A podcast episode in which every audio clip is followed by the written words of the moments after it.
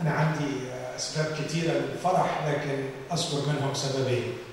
السبب الأول وأنا بشوف منطقة التجمع من الأول للخامس بحر كبير من الرمال زرعت فيه مئات العمارات والكومباوندز وفي وسط هذا البحر الضخم في بقعة صغيرة من النور زرعت في هذا الخضم الكبير. بقعة النور دي عايزة ناس تحوطها وتنفخ فيها وتطبطب عليها وتلف حوالين أسوارها وتحميها علشان تفضل منورة. أنا فرحان فعلا من قلبي إن ربنا زرع بقعة نور.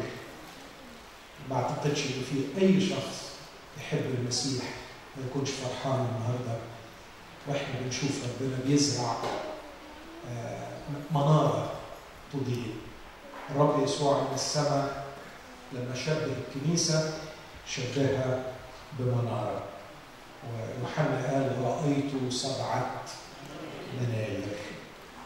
والمنارة تعني أن هناك ظلام. والظلام في بلدنا مش قليل لكن حظكم حلو حظنا حلو. ورعتنا وقعت في أيام الضلمة فيها بتتخلخل أحب قوي الكلمة اللي باللغة العربية لما النور يبدأ يشقشق.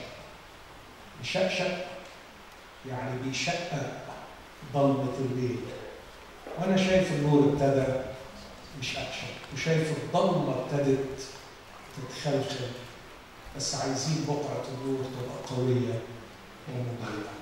فأنا سعيد جدا آه إني أكون من الناس اللي بيخدموا في الكنيسة وهي لسه ما كملتش. هيجي يوم وأقول يا أنا وعظت في الكنيسة دي وهي لسه آه ما كملتش ده شيء يعني حقيقي فرح لما هنشوفها بنعمة الله حاجة ضخمة وأورجنايزيشن كبيرة ليها خدمة عظيمة في المنطقة ويمكن تفتح كده حاجات صغيرة جنبيها ساعتها نكون فخورين إن إحنا كنا موجودين يوم بدأت هذه البقعة الجميلة. الحاجة التانية طبعا إني بشوف أصدقاء عمري ما شفتهم وما فرحتش فدايما لما بشوف إخواتي المؤمنين كاسكندراني باجي هنا زيارات بسعد وأنا بشوف أحبائي وأصدقائي. قبل ما اوعظ أطلب منكم حاجتين. الحاجة الاولانيه عايزين نصلي من أجل الكنيسة. الكنيسة لسه قدامها تحديات كتيرة وأعتقد إنه إبليس سبقنا وعمل اجتماعات على مستويات خاصة جدا وفي المغلقة. أكيد قعدوا يفكروا مع بعض إزاي يبوظوا العمل ده مش كده؟ ولا؟ أنا ما أعتقدش إنه بياخد إجازات ما أعتقدش إن هو ما بياخدش باله من أي مجال جديد لخدمة الله فاحنا عايزين هنقف مع بعض وهنصلي ان الرب يبطل كل مشوره شريره خلونا نقف مع بعض ونصلي من أجل هذا الأمر بالذات. خلونا نقول للرب إحنا ما نعرفش ماذا يحاك لهذه الكنيسة من مؤامرات في الخفاء. لكن كلنا بنفس واحدة ككنيسة نرفع صلاة. يا رب أبطل مشورة أخي توفى. يا رب حمق مشورة العدو. خلونا نؤمن بقول الكتاب. تآمروا مؤامرة فلا تقوم. تشاوروا مشورة فتبطل الرب أبطل مؤامرة الأمم ولاش أفكار الشعوب. أما مؤامرة الرب فتثبت إلى الأبد. أفكار قلبه من دور إلى دور. إن أفكار الرب من جهة هذه الكنيسة أفكار سلام أفكار خير أفكار نجاح أفكار إثمار وتأثير. فليتمم الرب أفكاره. وليبطل الرب. كل مشورة شريرة. صلي في قلبك لأجل الكنيسة من فضلك صلي لأجل القادة والمسؤولين. صلي لأجل رؤى وأحلام يعطيها الرب. لأجل خطط وتنفيذ. لأجل دعم مادي تحتاج إليه الكنيسة. لكي تستكمل أعمالها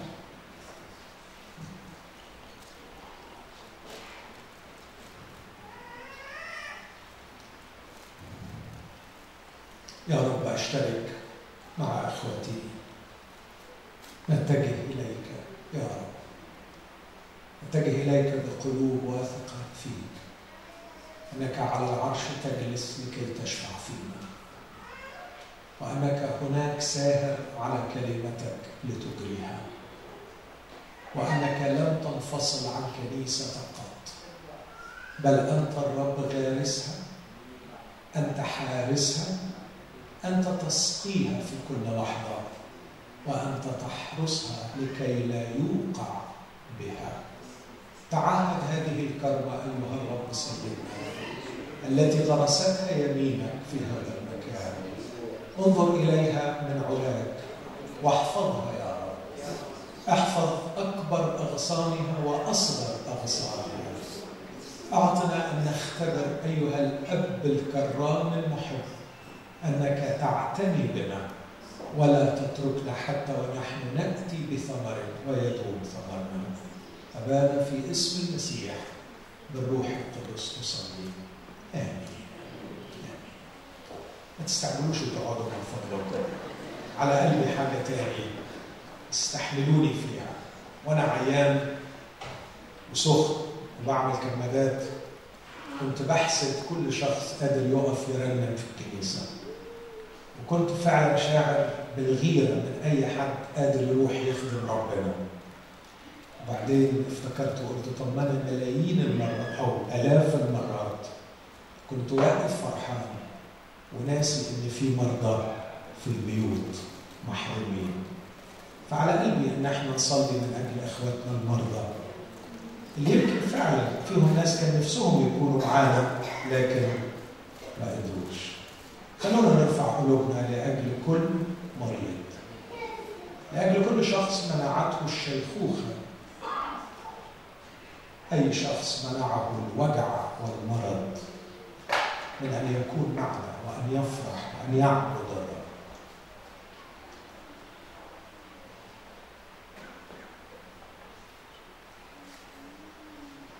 أطلب من الشيخ باسم فكري إنه يجي وإحنا معاه بقلبنا نتضرع إلى الرب إنه يزورهم دلوقتي في البيوت يقف جنب الأسرة ويشوف كل مكسور ومريض.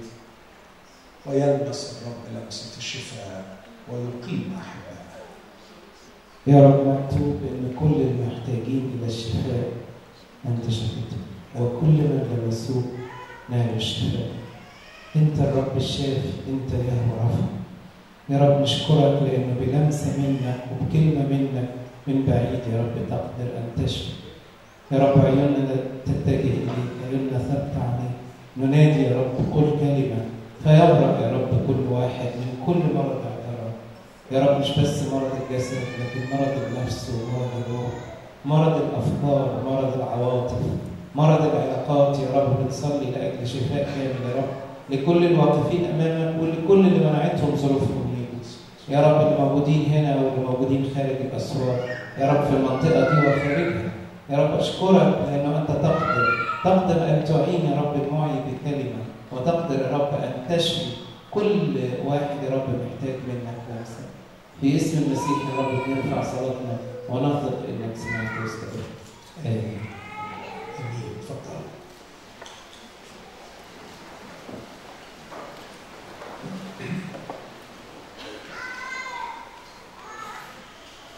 أنا على قلبي أشارك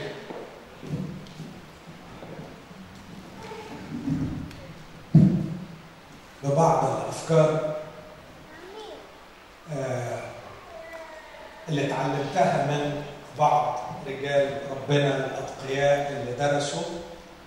فحابب أشارك ببعض الأفكار اللي هي مرتبطة بتكوين كنيسة جديدة. شكرا.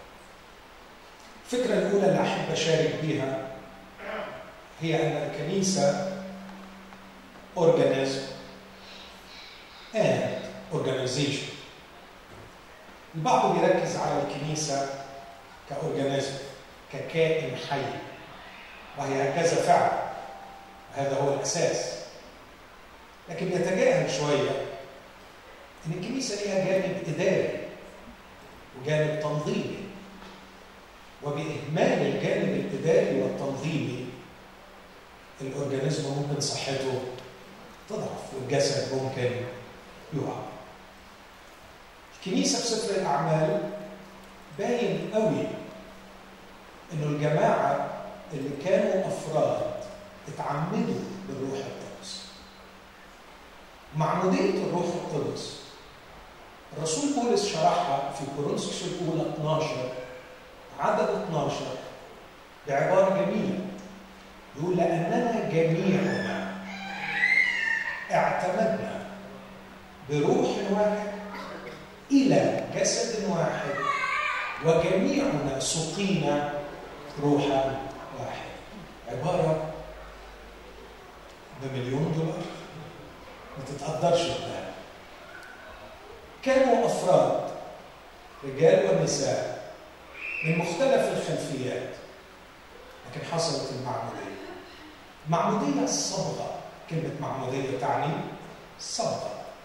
المقصود بالصبغة انه كان بيبقى فيه جرن للمعموديه يملوه بالصبغه ويسقطوا في مختلف الملابس تطلع كلها ليها لون الصبغه يقول الرب مرة ليعقوب ويوحنا هل تقدران أن تشرب الكأس؟ أو أن تصطبغ بالصبغة التي اصطبغ أنا بها؟ الكلمة معموديه فالمعمودية صبغة أي أنها تمزج خيوط مختلفة وتعطيها نفس توحد.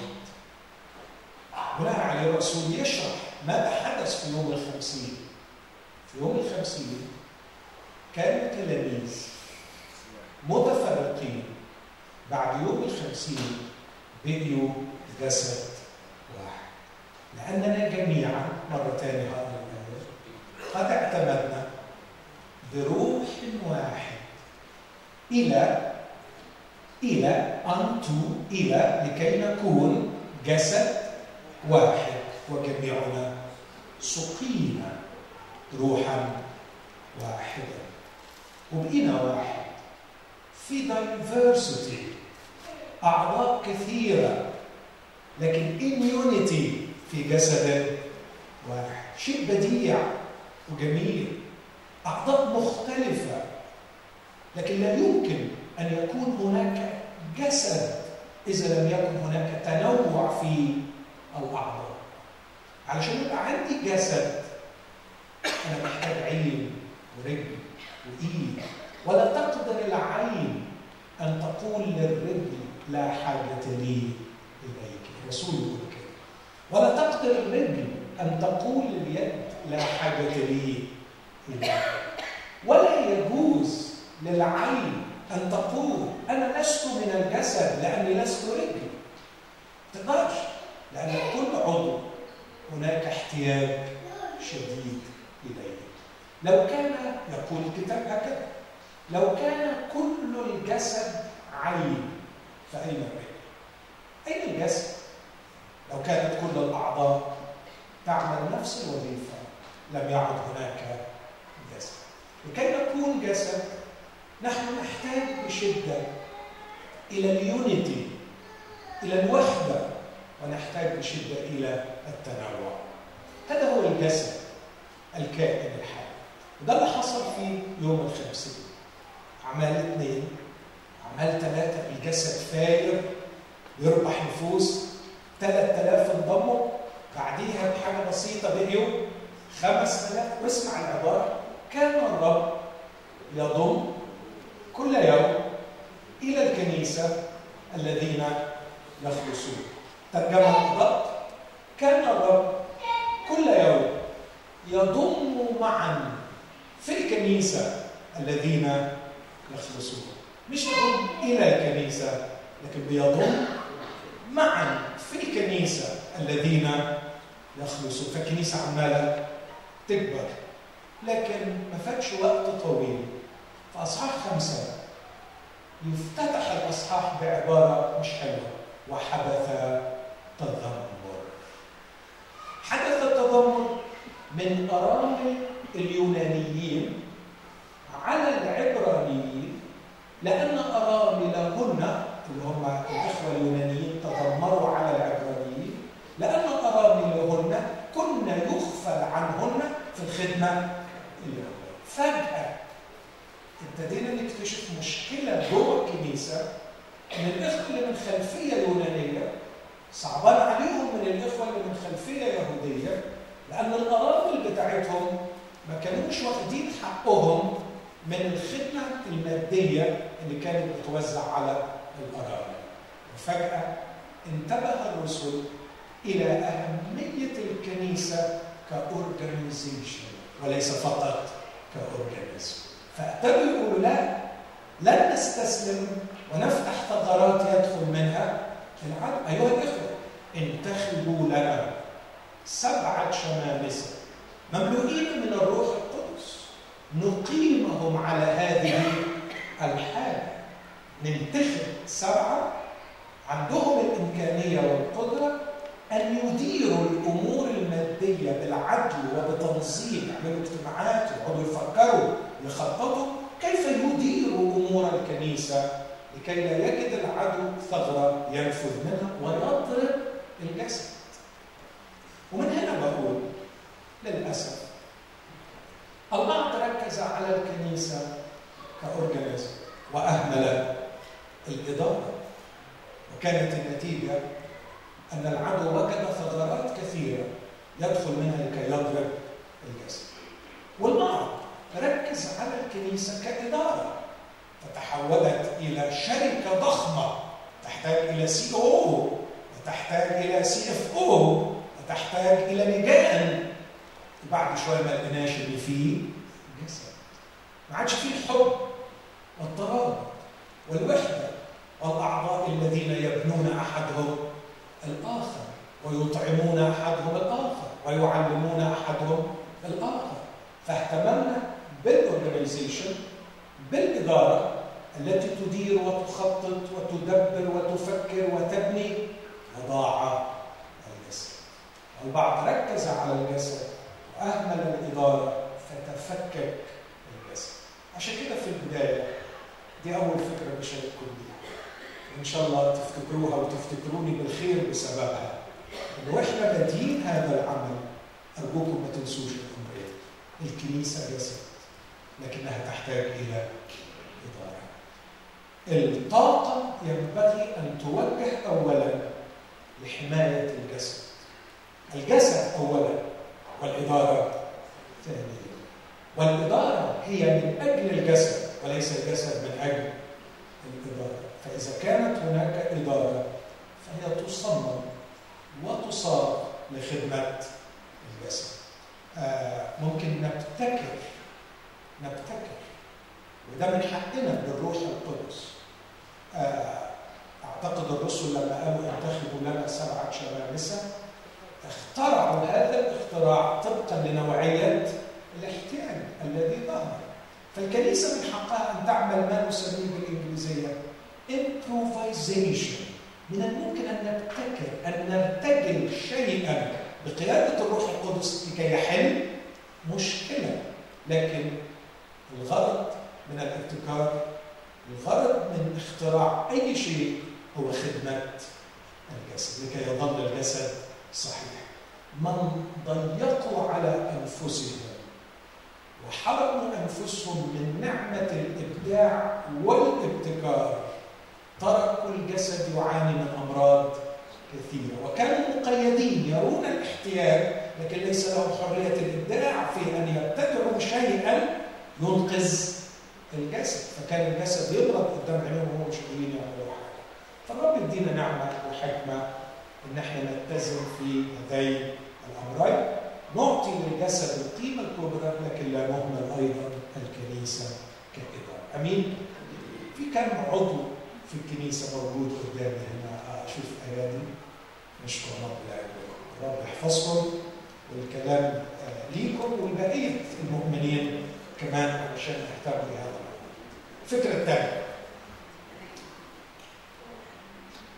في شخص من اللاهوتيين المسيحيين المؤثرين في العالم حاليا آه، قد يختلف عليه الناس لكن أنا شخصيا بتعلم منه الكثير وهو عقليه جباره حاصل على 13 دكتوراه بس الراجل يعني آه، ما كترش أكتر من كده.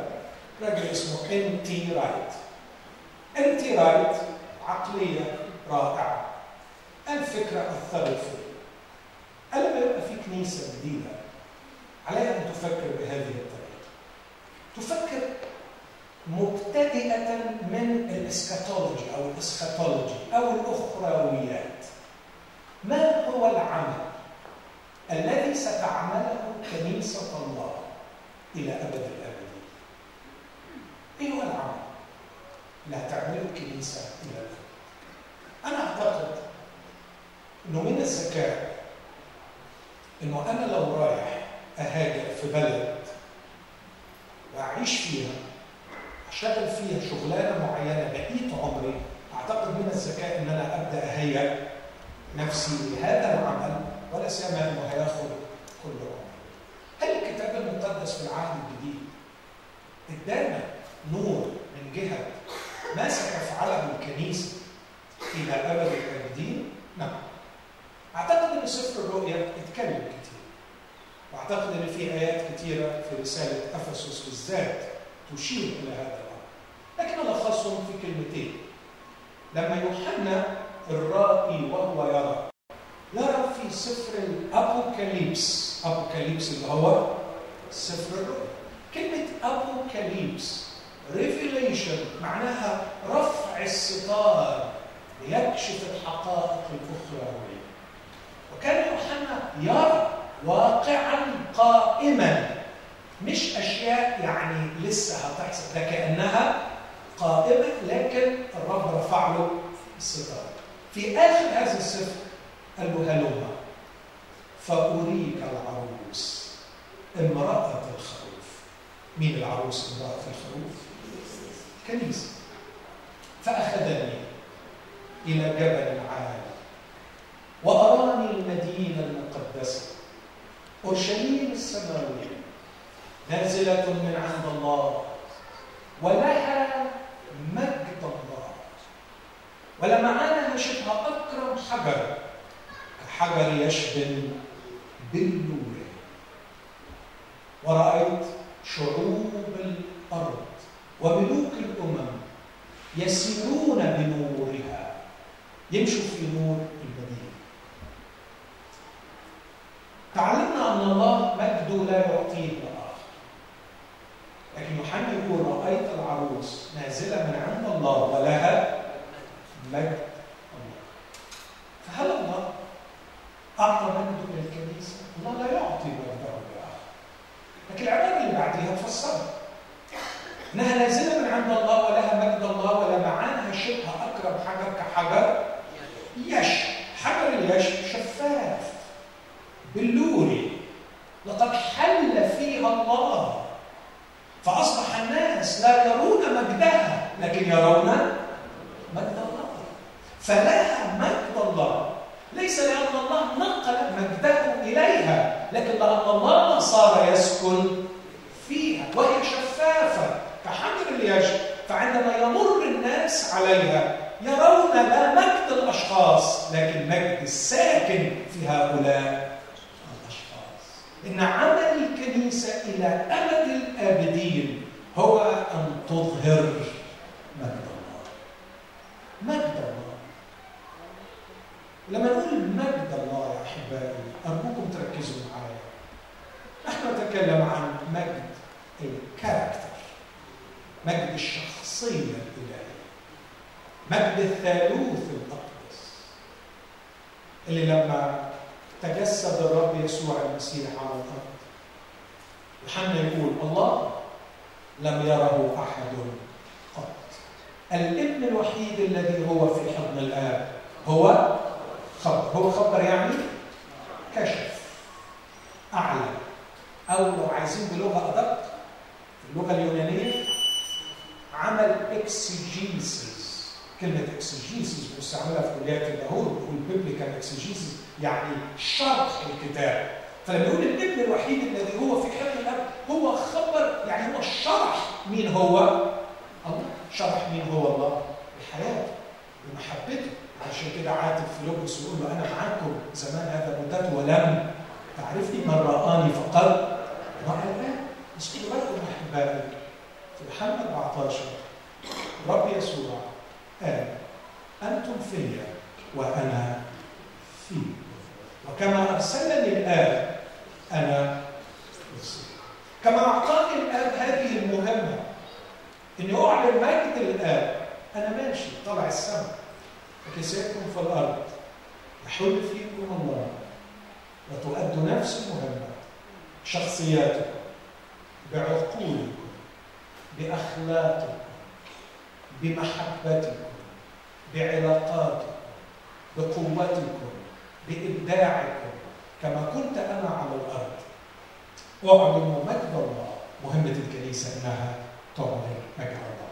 لكن المشهد الابوكاليبسي ده الأخير لما رآها نازلة من عند الله ولها مجد الله يقول إن شعوب الأرض تسير بنورها فهي لها المجد ولها أيضا النور. فالكنيسة تعلن مجد الله وأيضا بتعمل إيه؟ بتنور تنير. هذا هو المشهد النهائي. أنا مش عايز أسيب نفسي لخيالي.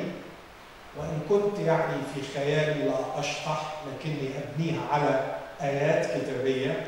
واتخيل منظر الكنيسة في الدهور الآتية. أنا متأكد إن الوضع هيبقى جميل جدا. أنا شخصيا عارف الشغله اللي هشتغلها إلى أبد الابدين وعارف إخواتي هيشتغلوا. مش كل واحد يعني عارف له شغلته. المفروض كل واحد يعرف شغلته. لكن عارف إن إحنا مش هنقعد عواطليه هناك ولا هنقعد على عروش يعني ريكلاينرز كده إلى أبد الأبدين في حالة زي ما بسميه الكسل والملل الأبدي. يعني مش هيحصل كده. لكن هناك سنعكس مجد الاله وسننير سنمجده بطريقة لا تخطر على البال. لنا عمل عظيم ينتظرنا هناك. علينا أن نتدرب عليه هنا. هذا العمل العظيم يوصفه الرسول في أفسس ثلاثة. اسمع العبارة دي. أفسس ثلاثة وآخر أعداد. يقول له المجد في الكنيسه في المسيح يسوع. أقول الآية من أولها احسن والقادر أن يفعل فوق كل شيء أكثر جدا مما نطلب أو نفتكر بحسب القوة التي تعمل فينا. له المجد في الكنيسة. المسيح يسوع إلى جميع أجيال دهر الدهور. آمين. هذا هو عمل الكنيسه الله سيظل له المجد بالظبط لو عايز تاخد يعني مثال كان الله له المجد في شخص يسوع المسيح في فترة تجسد. في عمل تاني زي التجسد بالظبط. بس بناء بيت الله بناء الكنيسة اللي الله يتمجد من خلالها بس مش في ارض فلسطين لمده 33 سنة لكن في كل الكون إلى أبد الابد. أقول تشبيه تاني وخلاص. في آية جميلة بنفهمها بطريقه يعني أحيانا مش دقيقة. في هيكله الكل قائل مجد. تتفهم إن الناس اللي يروحوا الهيكل اول ما يدخلوا الهيكل كلهم يقولوا مجد لا هي مش صح. لكن كل جزء في الهيكل ينطق بأعلى صوت معلنا مجد. الله فالكل في هيكله. Each part كل جزء فيها يصرخ متكلما كاشفا مجد الله. ونحن هيكله علينا جميعا أن نكون في هيكله قائلين مجد بحياتنا باخلاقنا بسلوكنا نكشف شيئا عن مجد هذه الشخصية العظيمة المخفية عن الأعلى لكن التي ينبغي أن تظهر في حياتنا أحبائي هل ندرك أهمية الشخصية؟ هل ندرك أن أثمن شيء أثمن شيء تملكه على الأرض هو شخصيتك؟ لما أقول شخصيتك أقصد عقلك أقصد مشاعرك وعواطفك أقصد أخلاقك أقصد علاقاتك أقصد كيف تتصرف في كل شيء أنا لست صورة الله على الأرض لأننا مخلوقين على صورته مش من خلال الجسد لكن من خلال الشخصية هل ندرك عظمة وقيمة الشخصية؟ ربما نحن في عصر يركز على المواهب أكثر ما يركز على الشخصية. يركز على الكومبتنس على الكفاءة أكثر ما بيركز على الشخصية. لكن مجد الله يعلن من خلال شخصية. فالرب يدينا نعمة. نتذكر إن حضرتك لما هتروح الشغل لما هتحتك بجيرانك هتحتك بإخواتك إحنا المفروض إن إحنا بنعلن مجد الله. وبنعلن نور الحق اللي بلدنا محتاجة إليه. طيب إذا كنا إلى أبد الآبدين شغلتنا نعلن مجد الله وننير بنور معرفة الله. ده ده ال eschatology ده ده ال eschatology أو النهاية بتاعتنا. فالمفروض إن إحنا نتدرب على الحكاية دي دلوقتي. هو ده شغلنا N. T. Wright يقول في نور النهاية بتاعتنا نعرف ما هي ارسالياتنا أقول تاني في نور النهاية بتاعتنا نعرف ما هي ارسالياتنا فإذا كانت دي نهايتنا يبقى ارساليتنا واضحة كل الوضوح إن نكون على الأرض ما بنعملش غير شغلانة واحدة نمجد الله وننير للعالم المحيط. أمين؟ سهلة لغاية دلوقتي؟ سهلة ولا صعبة؟ شغلتنا في الأرض شغلتنا في الدنيا. أنا هاجي أقعد جنب أخويا على الباب وهنتقابل وهنسلم على بعض وهنصلي مع بعض. كلنا عايزين ما عندناش غير غرض واحد نشجع بعض إن إحنا نمجد ربنا وإن إحنا نعمل إيه؟ ننور فالاقي اخويا عنده شوية تراب أروح عامل إيه؟ أنفضهم. ألاقي نوره قرب يطفي اديله شحنه باي حاجة كده علشان يفضل نور. ألاقيه مكسور ومنحني أروح حضنه وموقفه. ألاقيه شاطح وناطح. أشد عليه وأقول له خلي بالك أنت كده هتضر نفسك. ننذر 58 آية في العهد الجديد بعضكم. بعض بعضكم بعض بعضكم بعض. خلوا بالكم من بعض. حبوا بعض. 14 مرة من 58 حبوا بعضكم وصية المعلم وهو مات. هذه هي وصيتي. ما عنديش تاني. أن تحبوا بعضكم بعضا ابنوا أحدكم الآخر. عزوا بعضكم بعض. علموا بعضكم بعض. اغسلوا بعضكم. أرجو بعض. إلى آخره. في نور نهايتنا نعرف إرساليات اسمعوا اللي جاية دي اللي بيقولها أنت بقى وفي نور إرسالياتنا نصيغ شكل اجتماعات. دي حتة شوية صعبة. يعني إيه نصيغ شكل اجتماعات؟ شكل اجتماعاتنا محفوظ ومعروف. هنألف؟ هنفتي؟ هو بندخل؟ وبنصلي بعدين كتاب نظم المزامير ولا في في كده كده يعني.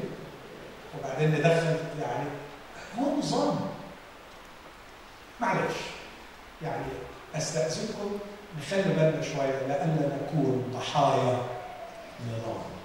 وكم من كنائس قتلها نحن نحتاج إلى النظام لكن نصيغ النظام في نور الإرسالية بحيث أن النظام في النهاية يحقق لنا؟ إرسال. يا فرحتي أنا بتمم النظام كما أنزل لكن لا يخدم الغرض اللي أنا موجود. يعني لو بعمل ثلاث اجتماعات في الأسبوع لكننا ندخل كما كتبت مرة قديمة بوجوه شمعية نتحرك حركات نمطية نجلس في أماكننا المعتادة لا يعرف أحدنا من يجلس عن يمينه أو من يجلس على يساره. شفاؤنا تردد ما لا نفكر فيه وعقولنا شاردة بعيدا عن ما نؤديه حتى ينتهي اجتماعنا. فنقف من خلف درب وانصراف لنعود إلى اجتماع آخر لا يختلف عن سابقه. هل هذا الأسلوب من الممكن أن يحقق إرسالية الكنيسة؟ مشكلة إن معظم الناس بتبقى طالعة راضية جدا إن إحنا الحمد لله صلينا وعبدنا وعملنا. لما بقرا رسالة روميا أصحاح 16 اكتشف إن 21 مرة في هذا الأصحاح سلموا سلم لي سلم على فلان أنتوا سلمتوا على بعض النهارده ولا بس؟ سلموا على بعض اتفضل سلم على الجنب سلم على الجنب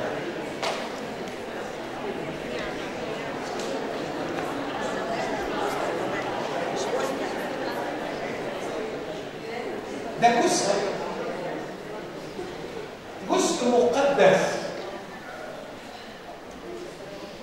في كنيستنا القبطية في جزء القداس. سلموا بعضكم على بعض. وقبلة على فكرة بدون إساءة استعمال أي تعليم أقول القبلة في اللغة اليونانية تعني حضن فيعني نقول سلموا بعضكم على بعض وقبلة مقدسة يعني عناء. لأن أخي يحتاج إلى حضن يحتاج إلى محبتي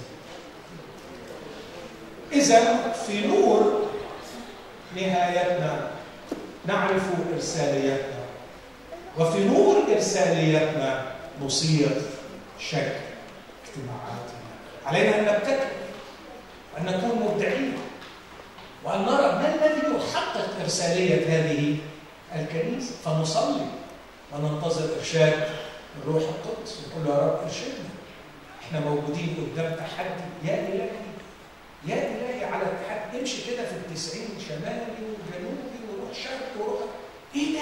إيه ده؟ إيه اللي حصل؟ الانفجار الغريب اللي حصل ده؟ شيء مخيف. تخيل بعد عشر سنين كم البشر كم الناس. وهي حتة بقعة نور. قد كده التحدي اللي قدامها قد إيه؟ إذا ما كانتش الكنيسه دي تنقاد بروح الله. لابتكار وابداع ورؤى وأحلام جديدة ربما لم تعملها كنيسة من قبل. لا أعتقد إنها ممكن تؤدي الارساليه بتاعتها. أمين؟ كده خلصت نص الوعظ هستأذنكم بقى نقف مع بعض. بس ما تخافوش ده مش معناه بداية الوعظ. لكن يجوز إن اقرا الكتاب في نص الوعظ. وحابب أقرأ مع حضراتكم جزء من الكلمة المقدسة في رسالة الرسول بولس إلى المؤمنين في تسالونيكي الرسالة الأولى والأصحاح الرابع.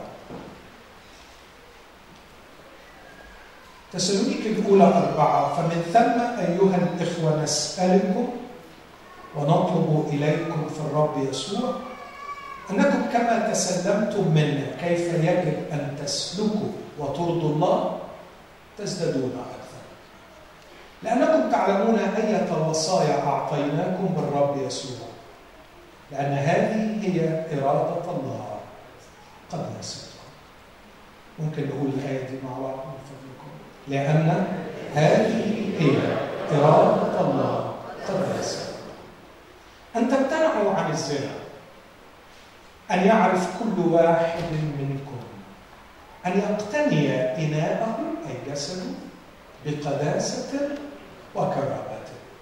لا في هوى شهوة كالأمم الذين لا يعرفون الله ألا يتطاول أحد ويطمع على أخيه في هذا الأمر لأن الرب منتقم لهذه كلها كما قلنا لكم قبلا وشهدنا.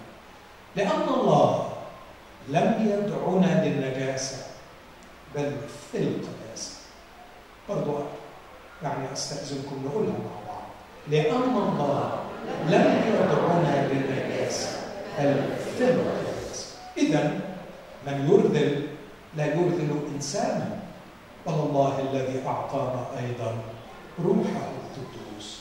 وأما المحبة الاخويه فلا حاجة لكم أن أكتب إليكم عنها لأنكم أنفسكم متعلمون من الله أن يحب بعضكم بعضا. فإنكم تفعلون ذلك أيضا لجميع الإخوة الذين في مقدونية كلها. حينما أطلب إليكم أيها الإخوة أن تزدادوا أكثر وان تحرصوا على أن تكونوا هادئين وتمارسوا أموركم الخاصة وتشتغلوا بأيديكم أنتم كما أوصيناكم كي تسلكوا بلياقه عند الذين هم من خارج ولن تكون لكم حاجة إلى أحد. هذه هي كلمة. نقول متشكرين يا رب لأجل الكلمة ونطلب منه فعلا أنه يسكنها في قلوبنا مثلنا أبانا في اسم ربنا يسوع وبالروح القدس أزود أمامك مع إخوتي. راجل أن تغنينا بتعليم هذه الكلمة المقدسة. آمين. تفضل. رسول بولس زار مدينة تسالونيكي وقعد عندهم ثلاث أسابيع. في ثلاث أسابيع زرع الكنيسة وأقام الكنيسة واضطر بسبب اضطهاد أن يتركه.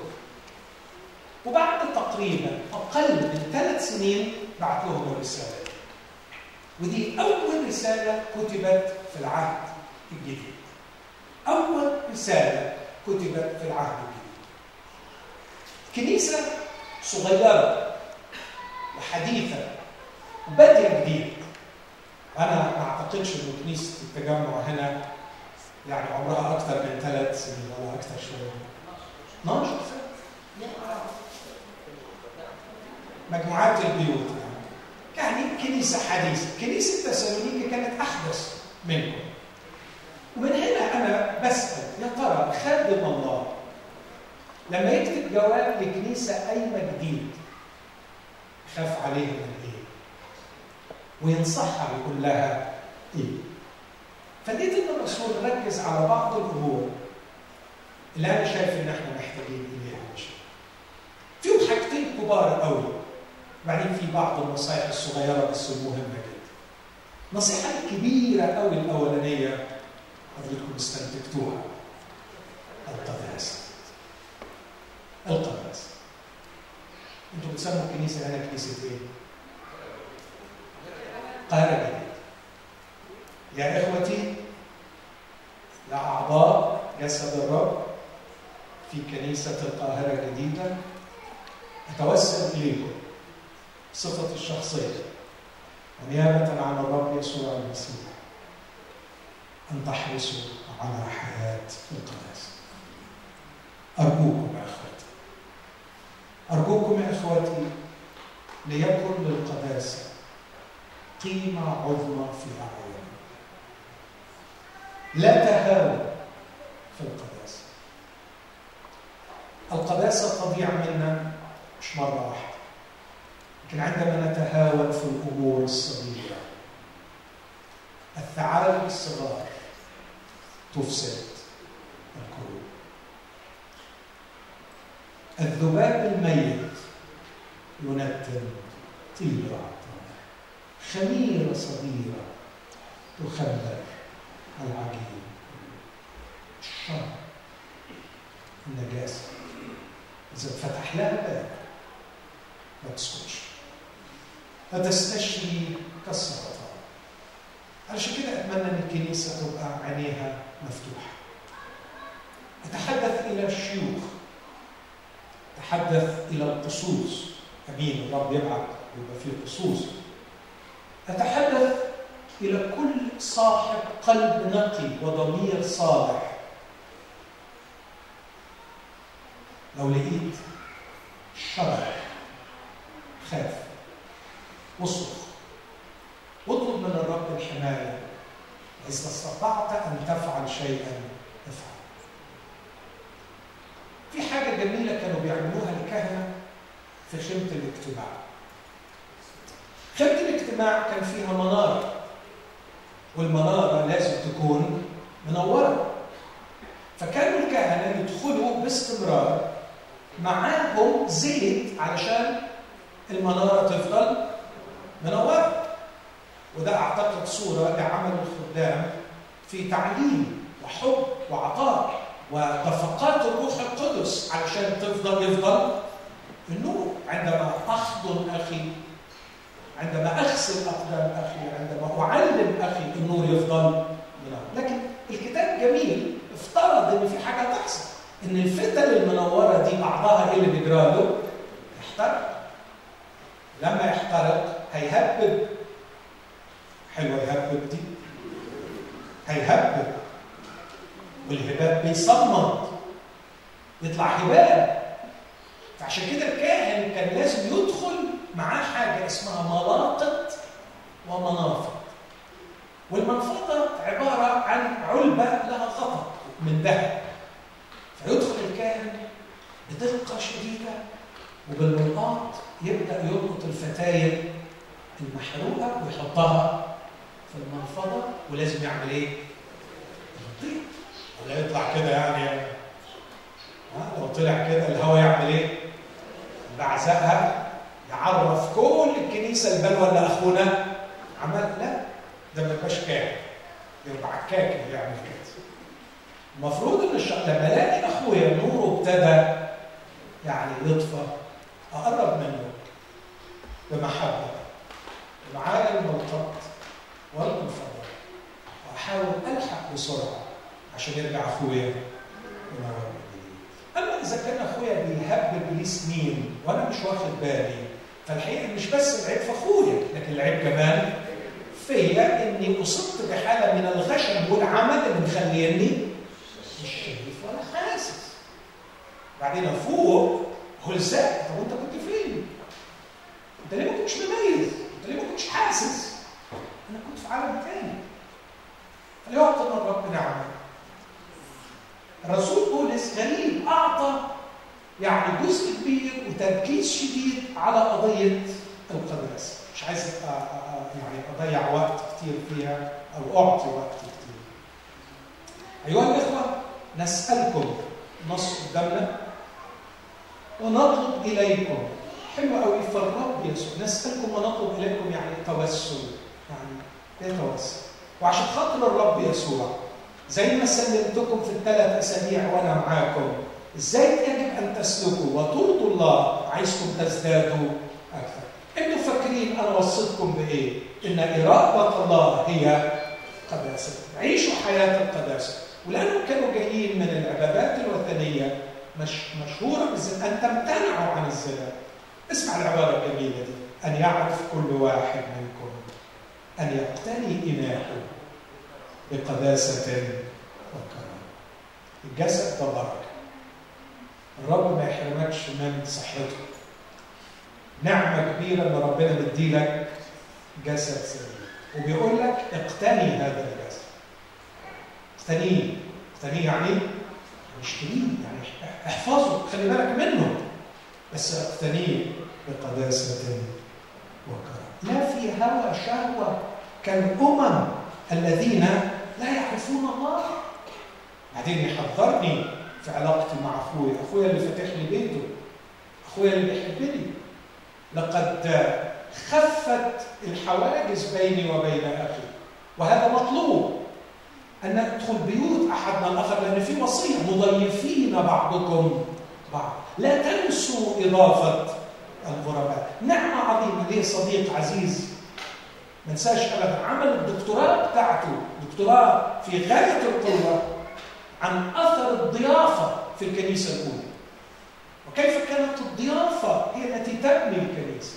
وأول ما تلاقي بيوت المؤمنين اتقفلت من ناحية بعض أعرف إن الكنيسة تحولت إلى organization ما عادش فيه ال organism كانوا يأكلون يبتهجون مع بعض يتناولون الخبز بابتهاج وبساطة إذا الحواجز بتقل.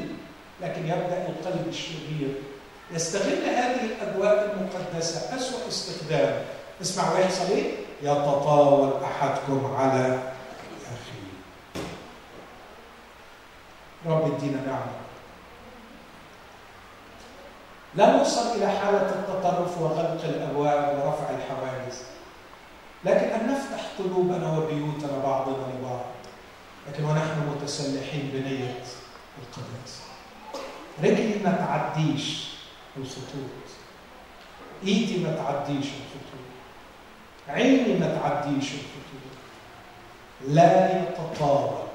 حلوة يتطاول. يتطاول يعني ما تخطيش أبعد من الخط.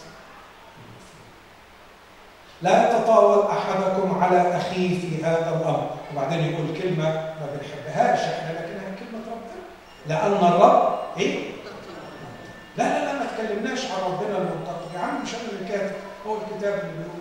لأن الرب إيه؟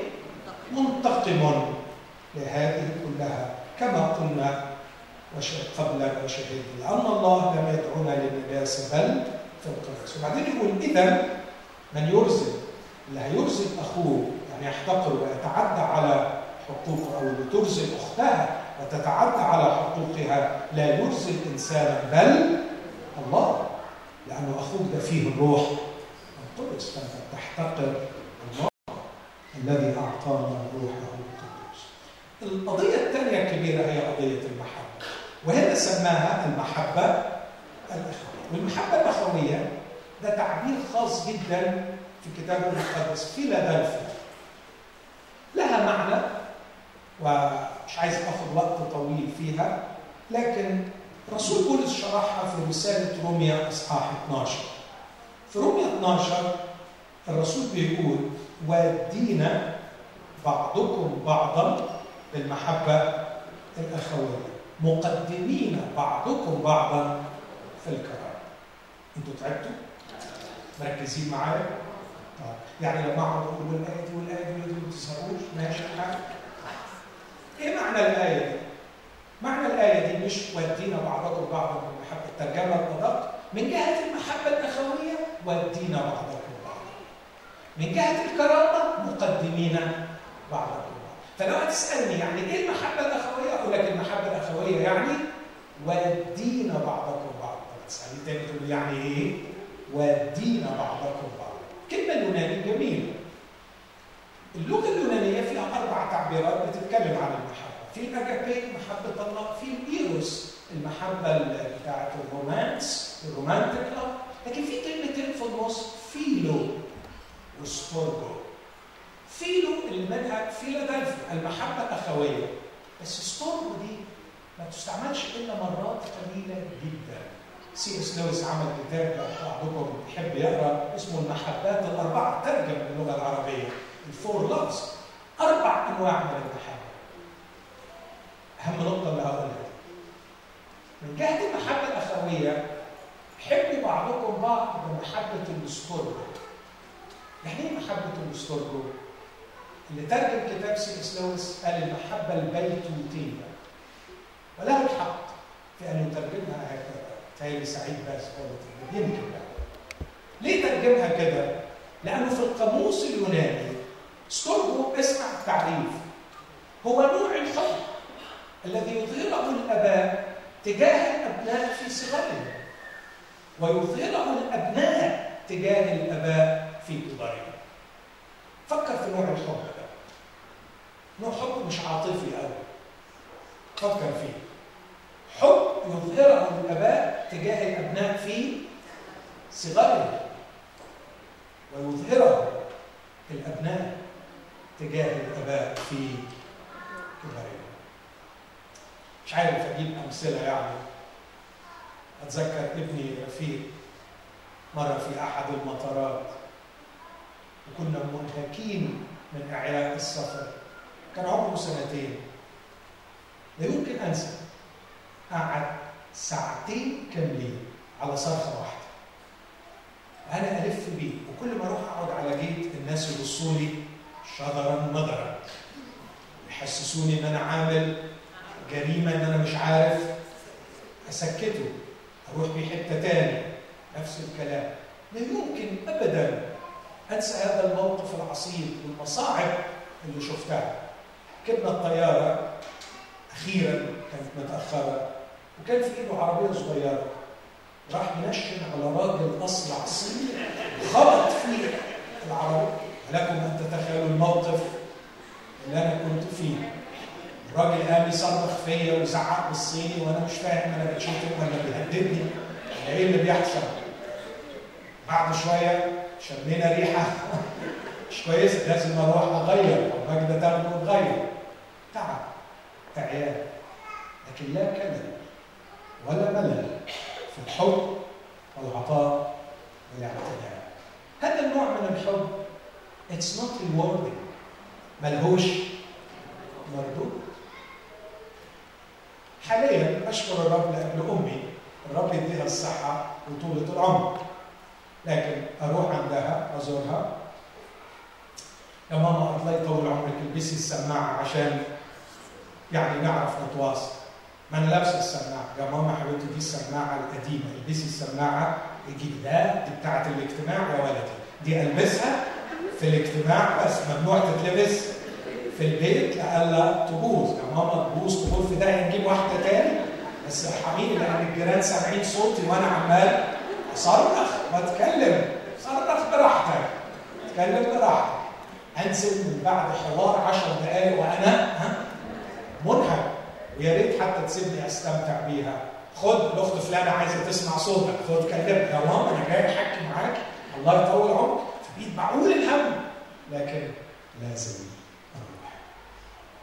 هذا النوع من الحب. استرجل تتصور بقى؟ هو ده اللي الكتاب عايزنا نحب بيه بعضنا. مش مسألة استلطاف. مش مسألة أخويا لطيف أحب. بص هو دمه خفيف كده أنا بستلطفه. هو شخص يتحب. كنتم تحبون الذين يحبون. فأين فضل كيف ستبنى الكني... الكنيسة لا تبنى بحب الاستلطاف والاستظراف كنيسة لا تبنى بمحبة شيلني وشيلك وانت جدع وأنا شهم ونحب بعض. حب أحيانا لا يكون له مردود لكن بقدر ألخصه وأقول هو حب الشعور بالمسؤولية. أنا مسؤول عنك على فكرة يوم ما تغلط. قبل ما ألومك لازم الوم نفسي وأنا بقول ده بكل صدق أمام الله. جلست مع ليا سقطوا. الله شاهد. كان أول شعور بينتابني. وأنا كنت عملت اللي عليا. كمان يمكن ما كانش أخويا ده. يمكن لو كنت بحبه أكتر. يمكن لو كنت قدرت اوفر من وقتي وأزوره. يمكن في الوقت ده كان في لحظة ضعف وكان مستعد إنه يفتح قلبه ويقول لي على خيبته وكنت يمكن أقدر أمد إيدي. لكن كنت بعيد كنت مشغول كان عندي حاجات كتير ما كنتش عامل اللي عليا. يمكن لو ما كنتش راعيت مشاعر الناس ووبخت على الخطية أكتر يمكن كان أخويا. يمكن ما كنتش أمين في وعظي يمكن ما كنتش أمين في عطائي يمكن ما كنتش أمين في تقديري وحبي لأخي. إخوتي لا اقولها من قبيل يعني المثالية. ما من أخ يخطئ إلا وأنا شريك في هذا الخطا أرجع للطقس في العهد القديم. لما كان احد يروح خيمه الاجتماع يقدم ذبيحه خطية كان الكاهن يذبح الذبيحه ويذبحها طبعا بوجع وألم لأن الراجل عمال يعترف قدامه بخطاياه. وياخد منها ويحط على المذبح. بس بعد كده ياخد الذبيحة دي ويقعد في مكان مقدس لوحده ويأكل من لحم ذبيحة خطية أخيه. ولما يقعد يأكل من ذبيحة خطية أخيه كأنه كأنه هو الذي يعني بيتوحد مع أخيه في خطيته. فتصبح خطية أخي هي خطية. هذه المحبة الأخوية المحبة الأخوية اللي مسؤولة أنا مسؤول عنه إذا أنا وقعت أنت مقصر. إذا أنت وقعت أنا مقصر. نفسي يعني كل واحد يبص للي جنبه يقول له أنا مسؤول عنك. صعب ما تقولش مراتك يا بس ما انت يعني انت انت مسؤول عنها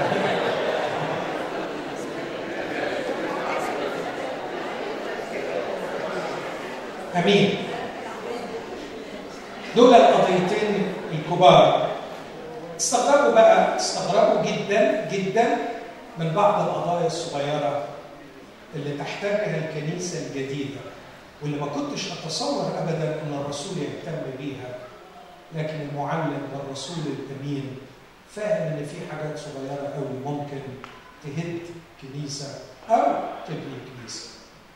بيقول في عدد 11 أن تحرصوا على أن تكونوا هادئين.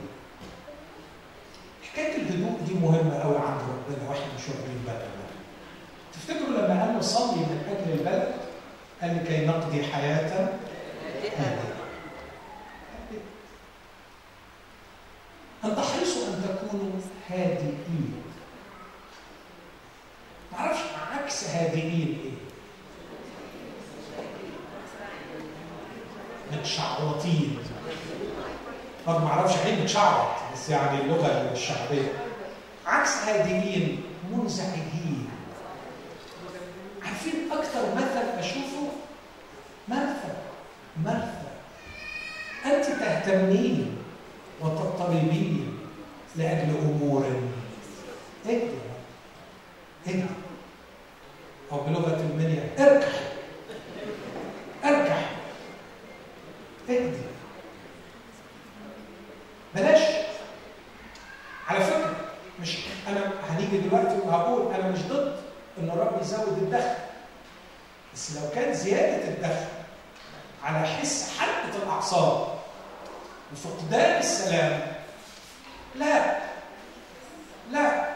اقلل إن شاء الله عدد الوجبات اقلل ستايل الحياة. على فكرة مش عيب إن إحنا نعيش حياة بسيطة. ده تدريب روحي إحنا مش قادرين نمارسه ودي بلوى كبيرة إن إحنا مش قادرين نعيش حياة بسيطه مش قادرين نعيش حياه بسيطه اذكر في مره السواقين قدام العماره عندنا يقولوا للراجل اللي بيساعدني في العربيه هو الراجل بتاعك ده مش شغال عربيته ابدا فكان راجل يا دكتور خد العربيه علشان بس يعني منظرنا قدام الناس يعني كنت اقعد افهمه حبيبي نحن لا نستمد قيمتنا من سياراتنا نحن لا نستمد قيمتنا وتقديرنا من نظره عيون المجتمع إحنا يا ابني بنفرض القيمه بتاعتنا بشخصياتنا بمجد الإله فينا بالنور اللي إحنا يوم ما نوصل ان إحنا نستمد القيمة من الأشياء وقد شيئنا أنفسنا وأصبحت الأشياء أكثر أهمية منا صارت هي مصدر قيمة ودي كارثة دي كارثة لما يبقى الشيء أغلى منك وهو اللي بيديلك قيمتك بصراحة يعني العملية خربت خالص. أنا اللي أعطي الأشياء قيمة. قول أمين. أنا اللي أدي الأشياء قيمة. أنا اللي لو ركبت النهاردة عجلة هخلي العجلة ليها قيمة. أنا اللي فيا القيمة. مش أنا اللي أستمد القيمة من الشيء. أمين؟ احرصوا أن تكونوا هادئين. في إطار شغلك الصفقات اللي بتعملها والقرارات اللي بتعملها أرجوك تذكر إنه عمل الله في الكنيسة عشان تنور وتعلن المجد الإرسالية بتاعتنا يحتاج إلى مؤمن شكله إيه؟ هادي.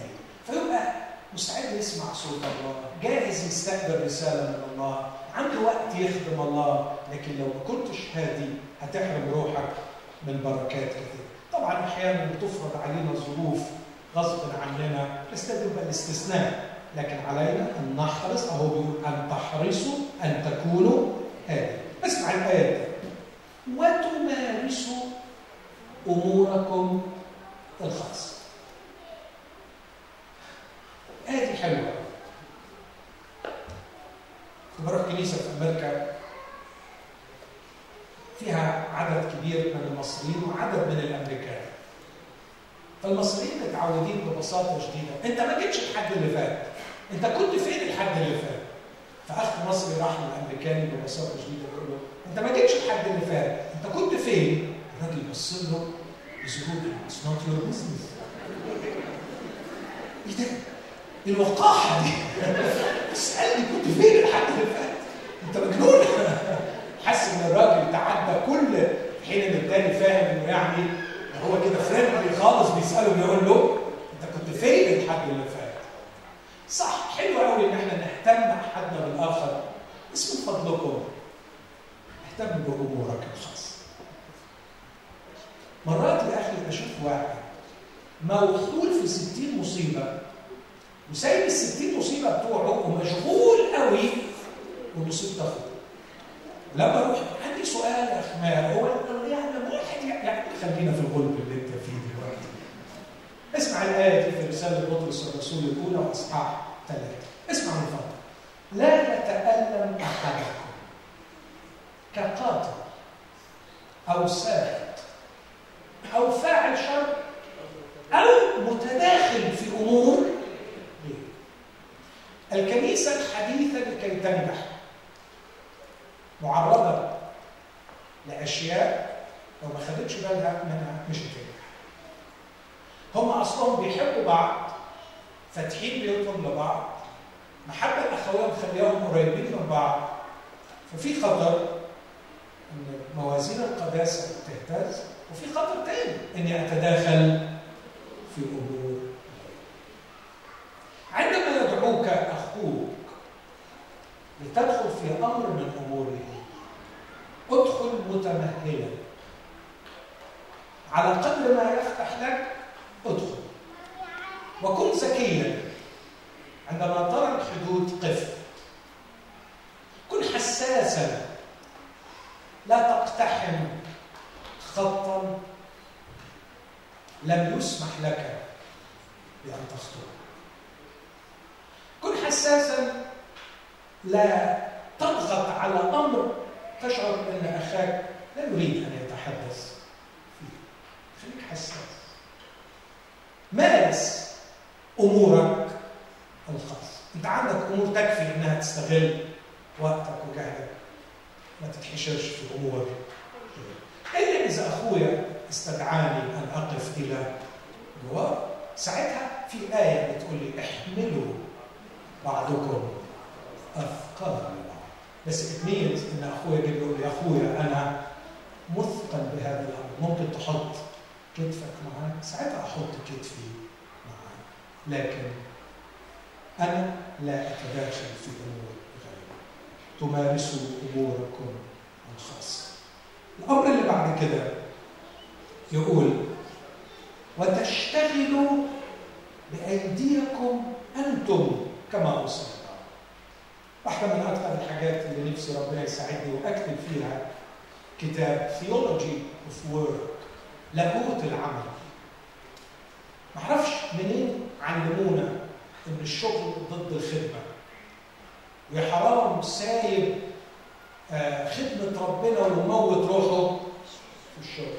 ده شر وهرطقه الله يعبد ويكرم ويتمجد ونحن فيه. عايز أقول لكم حاجة. المكان اللي إحنا فيه ده كان مستحيل يكون موجود لو ما كانش فيه ناس تشتغل وتدفع.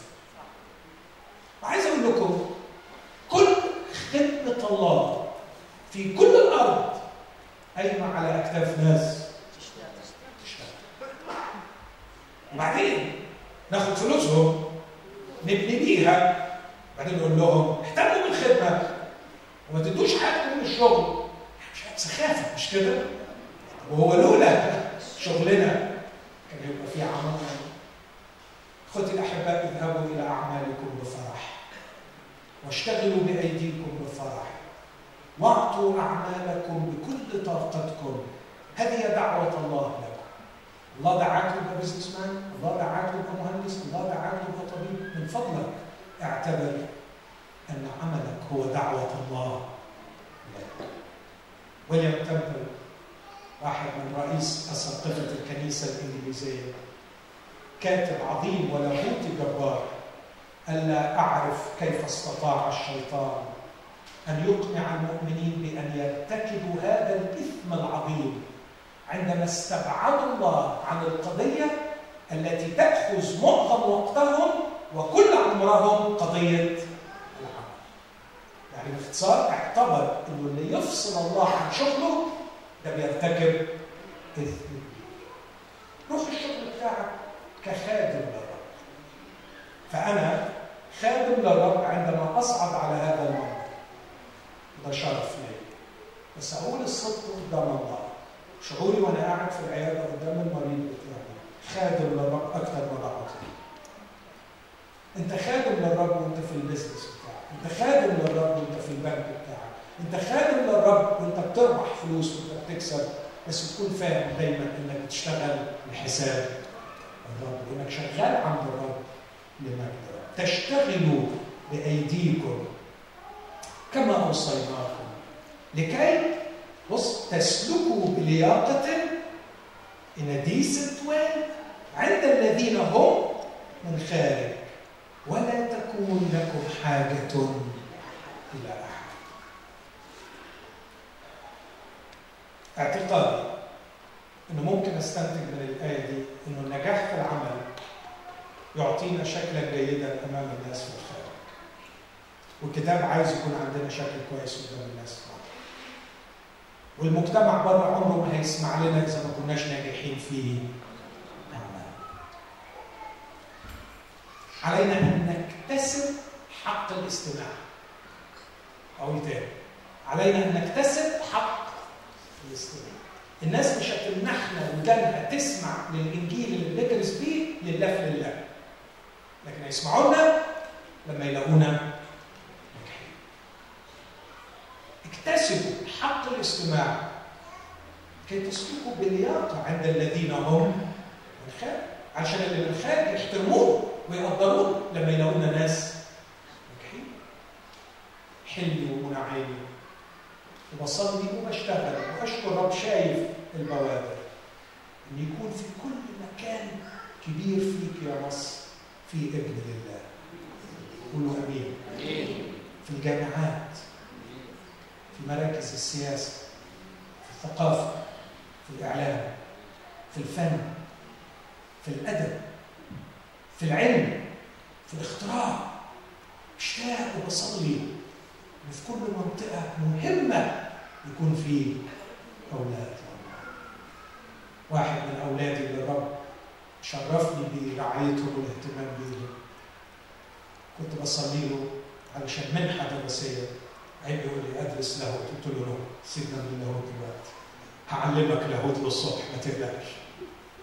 لكن عايزين في جامعة معينة أهم جامعة نفسي في علم معين يكون الطب بتاعه ابن من أبناء الله. نشكر رب نشيل بسرعة الصاروخ ناحية هذا الاتجاه.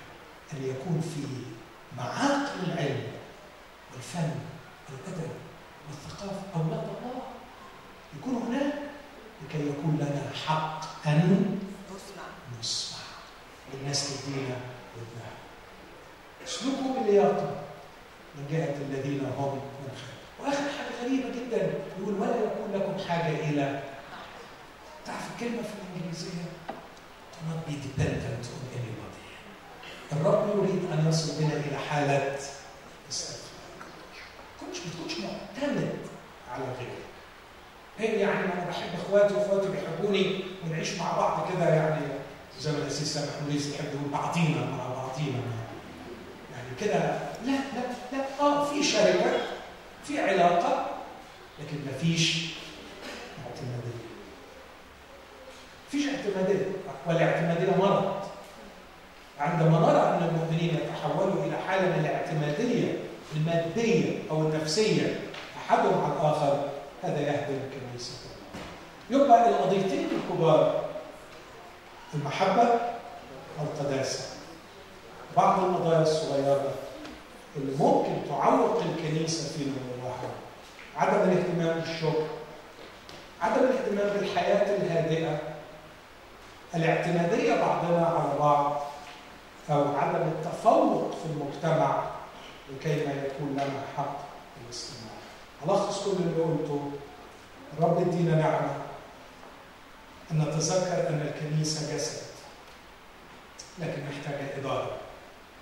الرب يدينا حكمة في تنمية أواصر الجسد وربط المؤمنين ببعض بالمحبة الأخوية لكن كمان يكون في إدارة ناجحة علشان تحميهم وتهيئ للجسد المناخ أو المناخ اللازم لنمو هذا الجسد.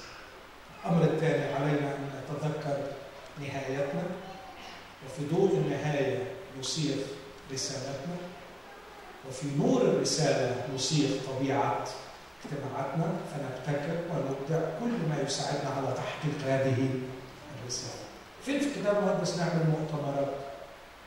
في أي آية طب إيه المؤتمرات حرام؟ يجوز؟ لا يجوز؟ يجوز فيها الوجهان؟ حسب الاحتياج. اخترعنا حاجة اسمها مؤتمرات. لقيناها بتنفع عملناها. يمكن في حاجة تانية غير المؤتمرات ممكن نفكر فيها. يمكن نيجي نقضي يوم مع بعض. يمكن نعمل اجتماعات في البيوت. يمكن نعمل يوم نخرج مع بعض فور فن نتفسح مع بعض. ابتكر. ابدع.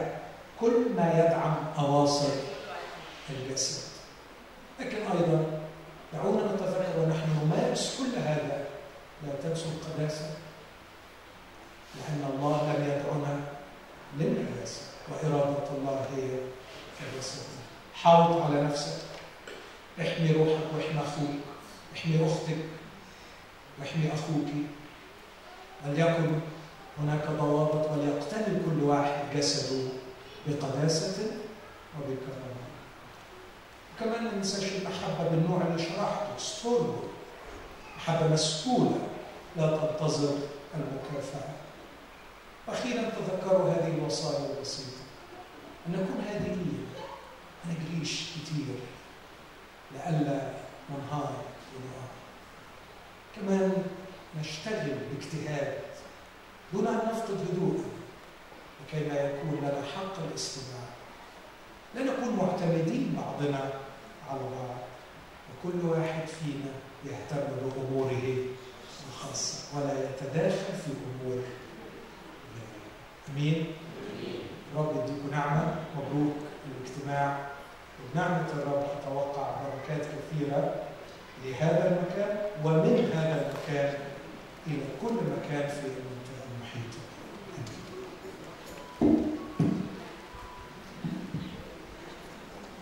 نحن نصلي مع بعض. خلونا نقف. ناخذ دقيقة نصلي مع بعض. صلي في سرك بينك وبين الرب لأجل نفسك ولأجل الكنيسة. قول يا رب اكشف لي عن دوري في هذا الجسد. اديني نعمة يا رب. إني أكتشف موقعي وأدعم إخوتي. في هذا الكيان